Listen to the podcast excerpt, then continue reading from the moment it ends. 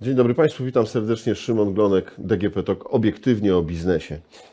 Siódmy odcinek e, naszego cyklu Bankowość oczami e, Krzysztofa Pietraszkiewicza, bo to chyba tak trzeba powiedzieć, ale to nie tylko bankowość, bo to też i zmiany prawne, i e, całe otoczenie gospodarcze,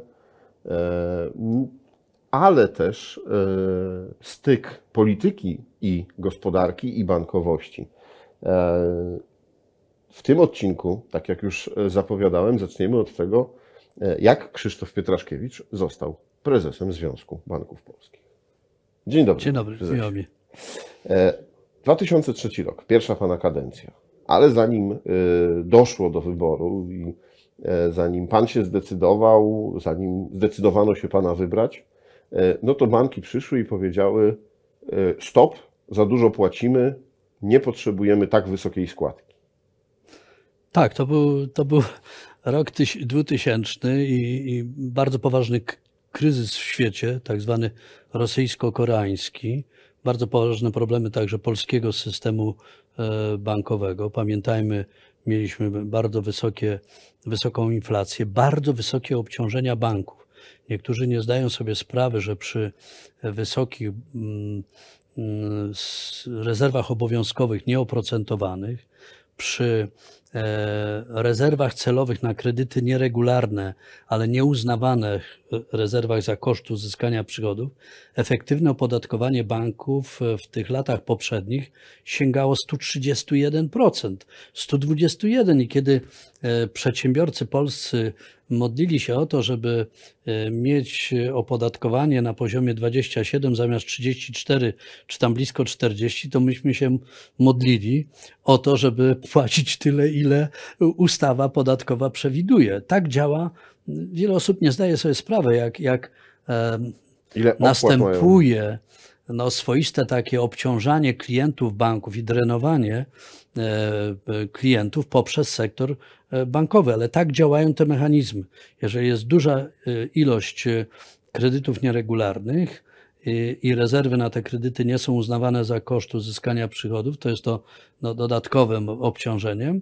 I jeśli jest wysoka inflacja, wysoka inflacja, to z kolei bank centralny zwykle stosuje e, rezerwy obowiązkowe e, płynności, ale bywa, że te rezerwy kompletnie są nieoprocentowane.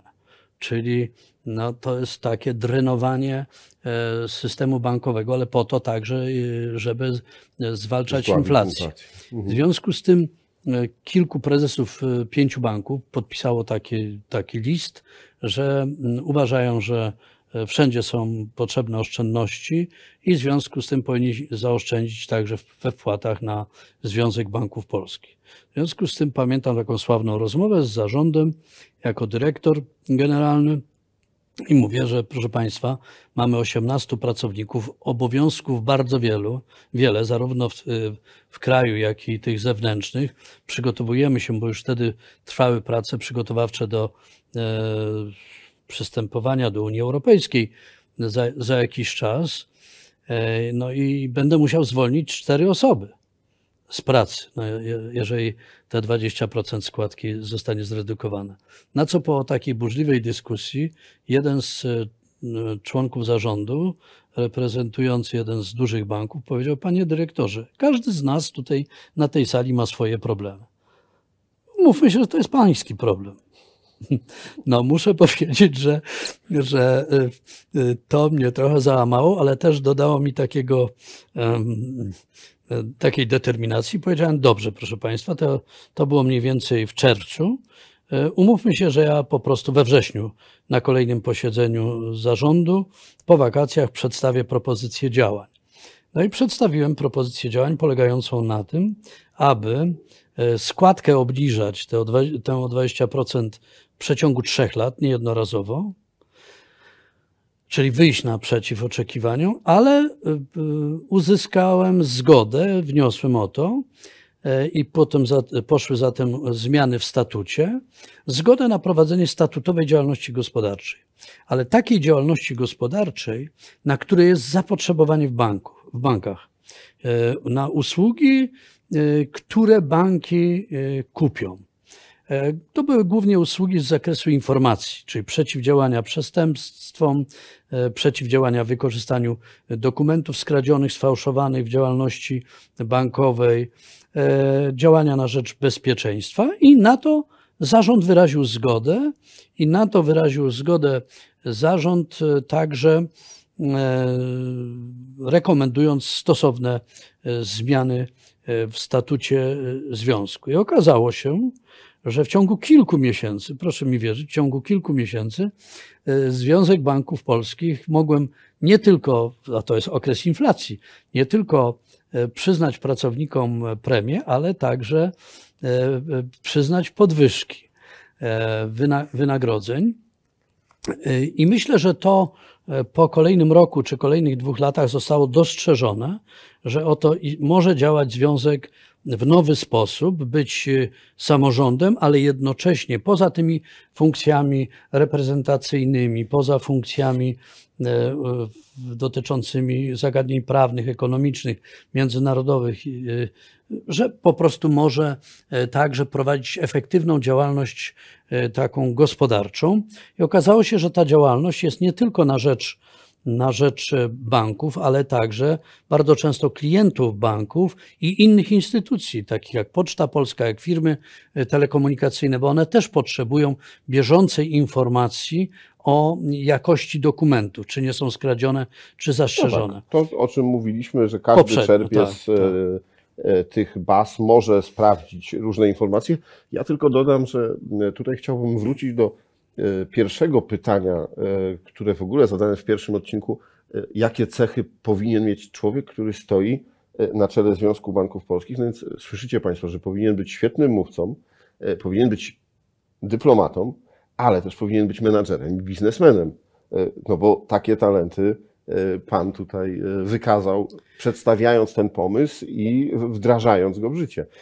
No, Miałem ten... świetnych, e, świetnych współpracowników, na których mogłem liczyć, specjalistów w zakresie IT, informacji, dobrych prawników. E, to oczywiście muszę powiedzieć, że miałem ogromne szczęście, dobierając, zapraszając ludzi do współpracy. Zawsze... To podobno też jest cecha dobrego lidera, żeby e, potrafił dobrać sobie dobry zespół. Tam, gdzie nawet sam czegoś nie wie, to miał kogoś, kto mu powie, jak to zrobić. To był ten sukces, to, to był ten powód, e, który i pana popchnął do tego, żeby zdecydować się na kandydowanie i wybrał. Było kilka, e, kilka było powodów. E, w środowisku powstało, w trudnych sytuacjach powstało pewne napięcie i doszło do pewnych takich przesileń, jaka powinna być reprezentacja w związku, kto ile powinien mieć głosów.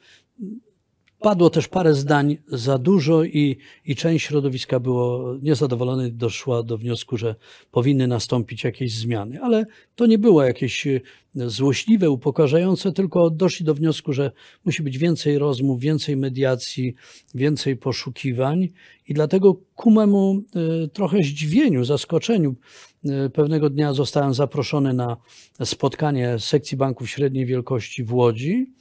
Jechałem bardzo zmęczony, nawet po drodze do Łodzi, to nieduży odcinek, e, musiałem się zatrzymać i e, kilkanaście minut e, przespać, no bo to, to, to były na, naprawdę trudne, trudne czasy. Ale pamiętajmy, że to jeszcze czas, kiedy nie było autostrady i jechało się do Łodzi troszkę dłużej niż tak, teraz. Tak, i tymi drogami innymi, tak, to prawda. I przyjechałem i ku memu zaskoczeniu naprawdę E, koledzy mm, zadali mi pytanie, czy za parę miesięcy w czasie walnego zgromadzenia zgodziłbym, zgodziłbym się e, kandydować na prezesa Związku Banków. E, ja muszę powiedzieć, że nie odpowiedziałem od razu, ale od razu na pewno powiedziałem jedno, że mój poprzednik na tym stanowisku powinien mieć zagwarantowane solidne miejsce pracy, bo, bo, bo, tak, tak być powinno. Nie było powodów, żeby, żeby e, to nie było zapewnione. E, I, I zawsze tak było. To znaczy, kiedy był odwoływany e, czy kończył kadencję Andrzej Szukalski, to, to też dbałem o to, żeby, żeby był zagospodarowany, żeby to się odbywało w dobrym stylu, bo wiedziałem, jak wielką pracę i ciężką ci ludzie wykonują. Podobnie było w przypadku prezesa Andrzeja Topińskiego. Wszedł do zarządu Krajowej Izby Rozliczeniowej i, i natomiast prezes Szukalski wcześniej został doradcą w BRE, a później był szefem banku pocztowego. Także to się odbywało w sposób właściwy. E, ponieważ pamiętajmy, my pracujemy w środowisku instytucji zaufania publicznego i złe opracowanie czy wypracowanie pewnej metody dokonywania zmian kadrowych w Izbie Gospodarczej e, trzeba by było tłumaczyć społeczeństwu, co się stało, czy w tym banku co się wydarzyło, bo to przecież bardzo często prezesi banków, dlaczego miałyby następować takie zmiany. Więc tak, wtedy się zgodziłem i walne zgromadzenie, chyba dostrzegając ten dorobek biura związku, ale także e, otwartość na rozmowy ze wszystkimi, ze wszystkimi bankami i zawsze przychodzenie z pomocą, jeśli trzeba było rozwiązać jakiś problem, chyba to dostrzegły. E, chcę wyraźnie powiedzieć, nigdy nie spiskowałem przeciwko moim, e, moim szefom i w związku z tym nie zostawałem czy dyrektorem, czy, czy prezesem w ramach knowania, a, a raczej właśnie poprzez pokazywanie no tak, konstruktywnych, dobrych rozwiązań. Rozumiem, że był Pan e, wysunięty przez e, tą grupę banków średnich. To e, nie było sprzeciwu albo obawy czy tych banków największych, czy banków spółdzielczych, że będzie Pan tylko mm, prezesem części środowiska? Y, koledzy, y, koledzy y, po prostu przeprowadzili rozmowę z, post, z, innymi prezesami banków, z tym, że pamiętajmy, że wtedy jeszcze nie było Rady Związku. Wtedy nie było Rady Związku, więc trzeba było rozmawiać z sekcjami całymi. I koledzy z tej sekcji wzięli na siebie przeprowadzenie tych rozmów i uzgodnili właśnie e, formułę. To był normalny koniec kadencji, to nie było gwałtowne, to był koniec kadencji i otwarcie nowej kadencji, także e, żadnych tutaj wielkich sensacji nie było. Został pan prezesem banku w Związku Banków. Został pan prezesem Związku Banków Polskich z pomysłem na rozwój gospodarczy, na to, jak można stabilnie E, utrzymać e, i rozwijać działalność e, związku. No ale związek działa w otoczeniu nie tylko gospodarczym, nie tylko banków, ale działa też w otoczeniu polityki. I czy politycy nie mieli zakusów na wpływanie na wybory albo na pana decyzje, czy na decyzję związku? Czy nie było pomysłów, jakby tu Pietraszkiewicza odwołać? Może jeszcze przedtem parę y, informacji. Y, przed powołaniem y, na funkcję prezesa ja parę lat spędziłem w Radzie Nadzorczej restrukturyzowanego Banku Gospodarki Żywnościowej i Banku Spółdzielczej. To był mój pomysł wówczas przedstawienia, wypracowania ustawy o restrukturyzacji banków spółdzielczych i BGŻ-u.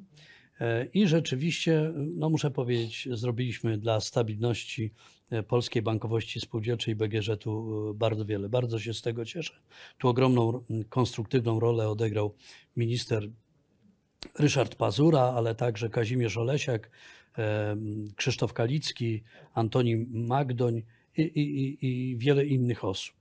Ale później, po pewnej przerwie, zostałem prezesem Rady Nadzorczej, przewodniczącym Rady Nadzorczej Banku PKO BP banku PKO BP, który był tuż po restrukturyzacji, po zakończeniu e, właściwie programu naprawczego i wokół PKO BP wtedy były duże, no, można powiedzieć, polityczne napięcia. I e, myślę, że to był e, taki asumpt także dla prezesów największych banków, że oto jest e, osoba, jest dyrektor generalny związku, który jest jednocześnie e, przewodniczącym Rady Nadzorczej no, wiodącego polskiego e, banku strategicznego. I stąd ten wniosek o to, żeby powołać mnie na stanowisko prezesa, myślę, że był łatwiejszy, ale padła też wtedy też taka propozycja, żeby prezes związku nie był związany z żadnym bankiem żeby był e, osobą niezależną i żeby nie był podejrzewany, że działa na rzecz jednego, Że będzie wyróżniał. trzeciego banku. Mhm. I myślę, że ten konsensus wokół tej, e, takiego rozumienia, takiego podejścia e, został e, przyjęty. Ponadto no, mieliśmy sukces już e, tej e, bomby milenijnej, rozbrojonej. Mieliśmy sukces w postaci firm międzybankowych o takim strategicznym znaczeniu. Mieliśmy sukces w gospodarce elektronicznej, standaryzację kont bankowych, a przed nami Y, I to jest ważne pytanie, które Pan postawił, y, jak świat polityczny. Przed nami było wejście do Unii, a ja pełniłem, tak jak mówię, rolę w Federacji Bankowej Unii Europejskiej, no jako przedstawiciel największego kraju, ale też powiedzmy byliśmy jako związek aktywni również w tamtym miejscu, no, szefa tej e, e, grupy banków stowarzyszonych, związków stowarzyszonych z Federacją Bankową Unii Europejskiej. No i w związku z tym E, wiadomo było, że w ramach przygotowań do wejścia do Unii Europejskiej będzie trzeba zmienić bardzo wiele przepisów prawnych. No nie ukrywajmy, ja siedziałem codziennie, można powiedzieć, e, no w przenośni w Sejmie czy w Senacie. W związku z tym e, naprawdę, na, na, naprawdę była potrzeba tak, taka, żeby ta osoba, która pełni funkcję prezesa związku, była wolna od innych obciążeń. Ale pamiętajmy również o tym, że myśmy mieli ogromnie e, ważne e, sukcesy parę lat wcześniej na, na niwie legislacyjnej. Pamiętajmy, że propozycje zmian w prawie bankowym, w ustawie o NBP i w konstytucji dotyczące autonomii NBP utworzenia Rady Polityki Pieniężnej oraz utworzenia Komisji Nadzoru Bankowego, to są propozycje przedstawione przez prezesa Mariana Krzaka i przeze mnie e, w Serocku. I sławny artykuł e, Burza nad Serockiem, bo rzeczywiście kiedy był były te komentowane i ku zaskoczeniu pani prezes Hanny Gronkiewicz-Walc E, te nasze propozycje. I ona no, no była szokowana, można powiedzieć, trochę tymi propozycjami, bo szczerze powiedziawszy, z różnych powodów nie mieliśmy chyba szans przekazania jej wcześniej, że będziemy to proponować. I, uderzył piorun po prostu i na moment nawet chyba światło przygasło i stąd ta, ten tytuł e, w gazecie Burza nad Serockiem. Ale okazało się w 1997 roku, że w Konstytucji znalazła się autonomia NBP, Nieprzypadkowo, nie, nie ukrywajmy. E, w prawie bankowym e, i w ustawie NBP e, Komisja Nadzoru, Nadzoru Bankowego, Rada Polityki Pieniężnej i jej niezależność. Tak, tak. Oczywiście. Można by powiedzieć z dzisiejszej perspektywy patrząc, jest to zbawienny wpis, chociaż nie zawsze przestrzegany. Tak, to jest na, na oddzielną rozmowę. Moim zdaniem czeka nas poważne w najbliższych y, latach, poważna dyskusja na temat y, funkcjonowania, działania instytucji i ochrony instytucji państwa przed popełnianiem błędów czy przed manipulowaniem różnymi rozwiązaniami. I to nie tylko dochodzi, do, dotyczy Banku Narodowego, ale podejrzewam, że też NIK-u, to dotyczy tak różnych wielu instytucji, strategicznych które... instytucji, także zapisanych w Konstytucji ich autonomia e, powinna być zagwarantowana, nie może być e, nadużywana, ale nie może być także czegoś takiego, że, że te instytucje no, po prostu wypaczają istotę, czy prowadzą do destabilizacji państwa, mhm. do utraty wiarygodności, do, do utraty takiej przewidywalności i obaw e, przedsiębiorców i e, mhm. obywateli. To jest na pewno materiał do przemyśleń. W każdym razie Związek Banków Polskich i my, jako osoby, które zabiegaliśmy o to, e, naprawdę miały poważną pozycję i dobre relacje, czy bardzo dobre relacje także w parlamencie. Chcę powiedzieć jeszcze raz, Związek Banków Polskich powstał po to, by reprezentować banki, ale w interesie gospodarki narodowej i ich klientów. W związku z tym ja mogę powiedzieć tak z czystym sumieniem, z podniesionym czołem. Nie znajdzie się żadnej propozycji w parlamencie polskim przez te 32 lata, kiedy pracowałem w Związku Banków Polskich bezpośrednio i 20 lat prezesury, żeby ktoś mógł zarz- zarzucić, że jakakolwiek propozycja była wymierzona przeciwko naszym klientom, czy przeciwko stabilności, przeci- lub przeciwko interesom państwa. I stąd wynikała siła. To było, to było dla mnie ogromnym zaszczytem i proszę sobie wyobrazić funkcjonowanie w Sejmie czy w Senacie, kiedy każdorazowo byliśmy dop- dopuszczani do, czy proszeni o przedstawienie opinii. Dzisiaj też jesteśmy proszeni o przedstawienie opinii, ale dodatkowo, kiedy zgłaszaliśmy propozycje, to był taki zwyczaj, że przewodniczący czy przewodnicząca komisji sejmowej demonstracyjnie mówiła, przejmuje ten wniosek i kto jest za, kto jest przeciw. I oczywiście te wnioski nie wszystkie przechodziły. Ba, nawet większość, można powiedzieć, nie, nie od razu przechodziła, ale były rozważane, były dyskutowane. To od wielu lat już nie ma miejsca. Można powiedzieć, y, y, niektóre wycieczki do, czy wyjścia do, do parlamentu straciły na jakikolwiek sens. E, I, No, i to też musimy myślę, że dyskusja o naszym parlamentaryzmie też jeszcze mocno e, przed nami i o jego jakości.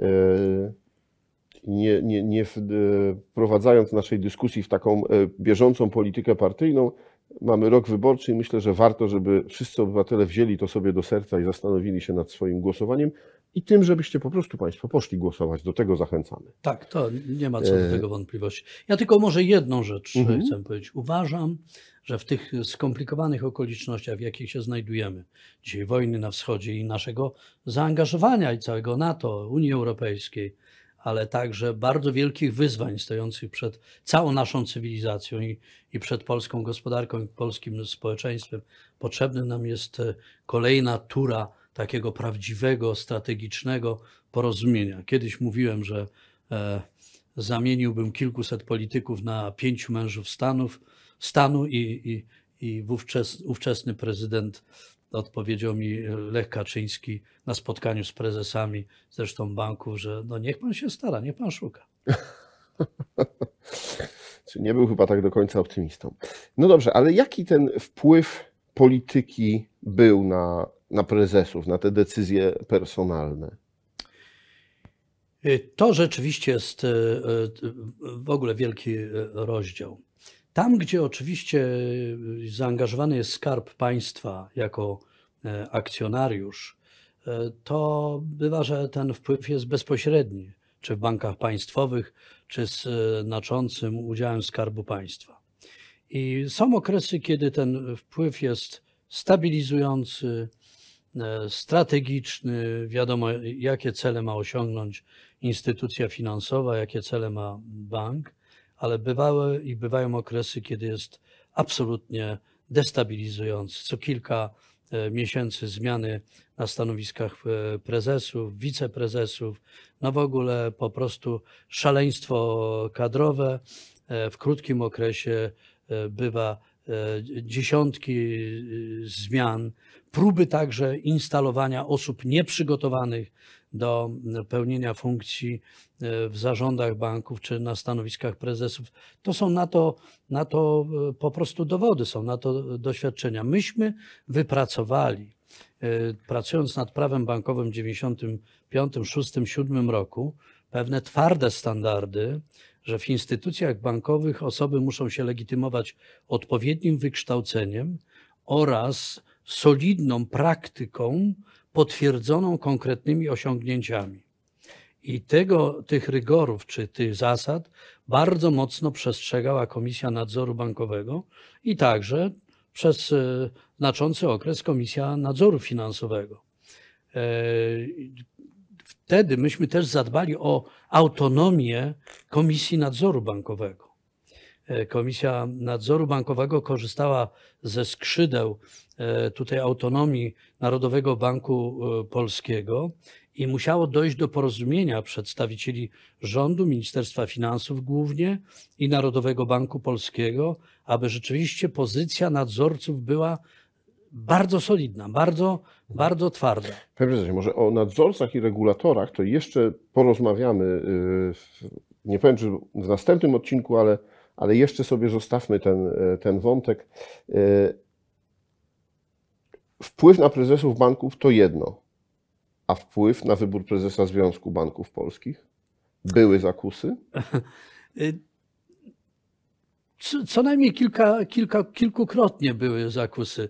Najpierw to były pewne e, e, problemy, jeszcze jak byłem dyrektorem, e, to k- ktoś rozpuszczał taką plotkę, że ja e, poprzednio należałem do, do partii i, i w związku z tym, jak to e, Mhm. człowiek należący do partii e, e, może pełnić e, No, jeśli ktoś rozpuszczał funkcje. taką plotkę, to myślę, że nie mówił człowiek należący do partii, tylko używał takich bardzo dosadnych słów typu komuch, czerwony. Nie byłem przy tych rozmowach, więc nie wiem, jakie tam argumenty padały, ale chcę powiedzieć, że jedna z osób, w- pan prezes Józef Kozioł, świętej pamięci, no, opowiadał mi, jak tłumaczył, że nigdy nie należałem do partii i jak tłumaczył również, że próbował mnie mm, namówić do wstąpienia do PSL-u e, kiedy e, razem żeśmy współpracowali i ja e, odpowiedziałem, dlaczego nigdy nie przewidywałem wstąpienia do, do, do partii i dlaczego to było możliwe. To było związane Dlaczego? z historią mojej rodziny. Mój, Mhm. Mój, moi rodzice pochodzili z Wileńszczyzny. Ojciec e, uczestniczył w akcji Burza. Wspólnie z Bernardem Ładyszem, Henrykiem Czyżem spędzali e, upojne kwartały w Kałudze, w obozie specjalnym, bo to była ta grupa e, partyzantów, która, e, która nie chciała wstąpić do armii radzieckiej, tylko chciała służyć w armii, w armii polskiej i przywrócił do Polski w 1946 roku. A z kolei rodzina mojej, e, naszej mamy została na jej oczach e, wymordowana na Wileńszczyźnie w 1944 roku, na kilkanaście miesięcy przed końcem wojny i e, spędziła wspólnie z dwoma starszymi braćmi, bo mama, czy mój dziadek i babcia oraz dwójka e, młodszych braci mojej mamy zostali po prostu zastrzeleni i spaleni. E, Natomiast e, mama razem z dwójką braci starszych e, trafiła do obozu jenieckiego niemieckiego, remontującego torowiska bombardowane już przez aliantów na terenie Niemiec, Austrii i Czech. I w związku z tym no, byliśmy wychowywani w takim duchu koniecznego porozumiewania się, tragedii, e, trage, tragedii wojny, ale jednocześnie nieufności do, do takiego systemu, e, który został zaproponowany. E, Tu nie chodziło o wrogość, ale nieufności do, do systemu, e, który, który panował w kraju. I z tego punktu widzenia, ale także z powodów pewnych przyko- prze- przekonań ideowych, było wykluczone, żebym był takim regularnym, liniowym e, członkiem partii. W końcu to zostało wyjaśnione, że takich przeszkód e, nie ma. No i cały czas e, była kwestia pokazywania dorobku. To, co miało świadczyć o tym, czy miałem pełnić, czy nie pełnić jakąś funkcję, to była kwestia dorobku. Ale, ale oczywiście były rozmowy w, gronie prezesów i tak dalej, czy się nadaje i, i czy się nie nadaje. Ja szczególnie nie zabiegałem o to, żeby pełnić te funkcje, ale zawsze zadawałem pytanie kilku prezesom, e, czy e, powinienem e, nadal być, czy wypełniam swoje funkcje odpowiednio, czy też nie, z gotowością odejścia, no bo zawsze miałem jakąś, jakieś propozycje pracy albo, albo w bankach, albo w innych instytucjach. Z tym wielkiego problemu nie było. I myślę, że w tych różnych gremiach padało, jak niektórzy koledzy mi opowiadali, takie, takie pytanie, a czy jest ktoś lepszy? To była, to była ta, ta kategoria. Wiem też, że proponowano niektórym profesorom, e, a na pewno jednemu, żeby został prezesem Związku Banków Polskich i on znając dokładnie to, co, co robimy, po prostu odpowiedział, że to w ogóle nie wchodzi, e, nie wchodzi w rachubę. E, Ale też znam osoby, których ja sam namawiałem, które po prostu powiedziały, że one nie, nie byłyby w stanie wytrzymać czegoś takiego, że będą 8 czy 10 lat chodzić za oprocentowaniem rezerw obowiązkowych, za uznaniem e, części rezerw celowych za koszt uzyskania przychodów, że nie będą chodzić 8 czy 10 lat za tym, żeby zbudować system poręczeń i gwarancji kredytowych, żeby budować przez e, kilkanaście lat system ewidencji cen transakcyjnych nieruchomości i, e, i wyceny nieruchomości na terenie Polski. Tak, w Związku Banków Polskich trzeba było niektóre projekty budować wiele lat. Wiele lat. E, No i jeszcze jedno. Niektórzy nie byli w stanie e, e, po prostu wyobrazić sobie, że będą chodzić do Sejmu czy Senatu lub do innych, e, powiedzmy, urzędów i będą e, przekonywać, przekonywać, przekonywać. Proszę sobie wyobrazić, ile przez te 32 lata rozmów e, z ministrami, wiceministrami, e, dyrektorami odbyło się, żeby rozwiązywać szereg różnych problemów. E, I takich codziennych, i takich strategicznych. I takich, i takich. E, Panie prezesie, to tak e, jeszcze jedna anegdota i będziemy ten odcinek kończyli. E, Belka na walnym zgromadzeniu. No, e, oczywiście profesor Belka był, był kilkakrotnie na walnym zgromadzeniu e, i w różnym charakterze, jako e, minister finansów, wicepremier i, i także jako premier. Ale rzeczywiście jedno mi utkwiło w głowie, kiedy był wicepremierem w rządzie Leszka Millera. No i były wtedy napięcia na styku rząd i, i, i banki. Banki zostały mocno zaatakowane że nie kredytują, że powinny mocniej kredytować gospodarkę i tak dalej. No i padły słowa nieprzyjazne. Trzeba było to e, wygasić, no bo, bo naprawdę e, banki są zawsze skazane na współpracę z rządem, jaki by nie był, e, ale muszą zachować odpowiednie tutaj reguły, powściągliwość. No i tak zabiegałem o wizytę premiera Millera i obiecano, że, że będzie, że zajrzy, ale coś się wydarzyło. Pamiętajmy, to okres właśnie integracji z Unią Europejską, więc sprawy ważne i ważniejsze e, e, po prostu uniemożliwiły obecność premierowi. No, ale ja powiedziałem, to mm, niech przyjedzie wicepremier tego. Ale wicepremier też miał swoje zajęcia. Mówię o, o, o profesorze Belce ale widocznie zapadła twarda decyzja, że, Że że, ma się pojawić. No i rzeczywiście premier, y, profesor Belka się pojawił, wyszedł na mównicę i właściwie powiedział dwa zdania, o ile pamiętam, że przekazuję wam serdeczne pozdrowienia od premiera Millera i szedł z mównicy.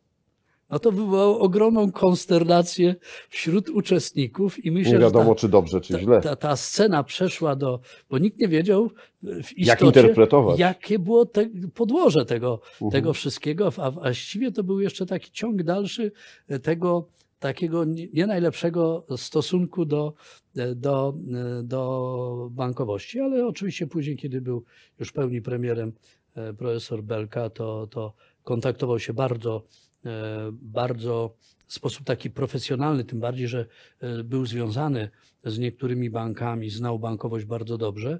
I może podam jeden przykład. Wprowadzenie tak zwanego podatku Belki, e, wtedy, kiedy był ten okres wielkiej dziury e, finansowej, budżetowej.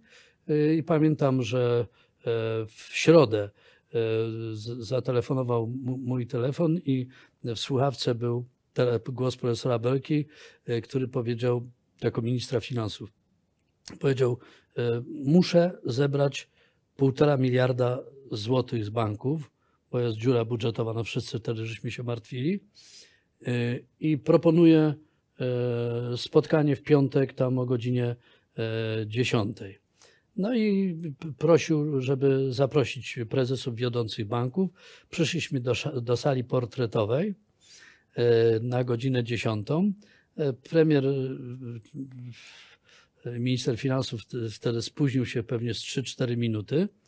E, Wszedł, e, e, nie poprosił, żebyśmy e, usiedli. Na początku tylko po otwarciu drzwi powiedział: Słuchajcie, muszę zebrać te półtora miliarda i mam prośbę, żebyśmy nie dyskutowali o tym czy, tylko o tym jak. Jak zebrać te pieniądze, bez destabilizowania, bez Profesor wielkiej Belka był szkody. zawsze konkretnym człowiekiem. Tak. I muszę powiedzieć, że rzeczywiście w ciągu kilkudziesięciu godzin wypracowany został e, system. Myśmy się wtedy wszyscy martwili o tę wielką dziurę e, w budżecie, że może dojść e, do katastrofy. I ten prosty, dosyć taki, można powiedzieć, niewyrafinowany podatek, to obciążenie weszło w życie. No i w ten sposób e, wtedy udało się uratować. Dzisiaj niektórzy bankowcy mówią, że może już czas, żeby e, odejść od tego podatku. Tego typu podatki w istocie od y, korzyści kapitałowych istnieją w bardzo wielu, wielu krajach. To, co, od czego w Polsce naprawdę musimy odejść, to od tak zwanego podatku bankowego, który niszczy inwestycje, który także bardzo negatywnie wpływa na skłonność do oszczędzania. Zostawmy sobie to, panie prezesie. Myślę, że właśnie na taki odcinek, który może będziemy trochę podsumowywać i myśleć o tym, jaka przyszłość. E, A Państwa oczywiście serdecznie zapraszam do oglądania e, naszych następnych odcinków. E, No zdradzę, że będą trudne pytania. E, Ale oczywiście też tych, którzy dopiero po raz pierwszy nas oglądali czy słuchali, no to zapraszam do, obej- do posłuchania, obejrzenia e, wcześniejszych e, odcinków, aby dowiedzieć się całej historii Związku Banków Polskich i tego, jaką rolę odgrywał Krzysztof Pietraszkiewicz, prezes, dyrektor tego związku przez wiele, wiele lat. A to było DGP Talk obiektywnie o biznesie. Rozmawiał Szymon Glonek. Dziękuję bardzo.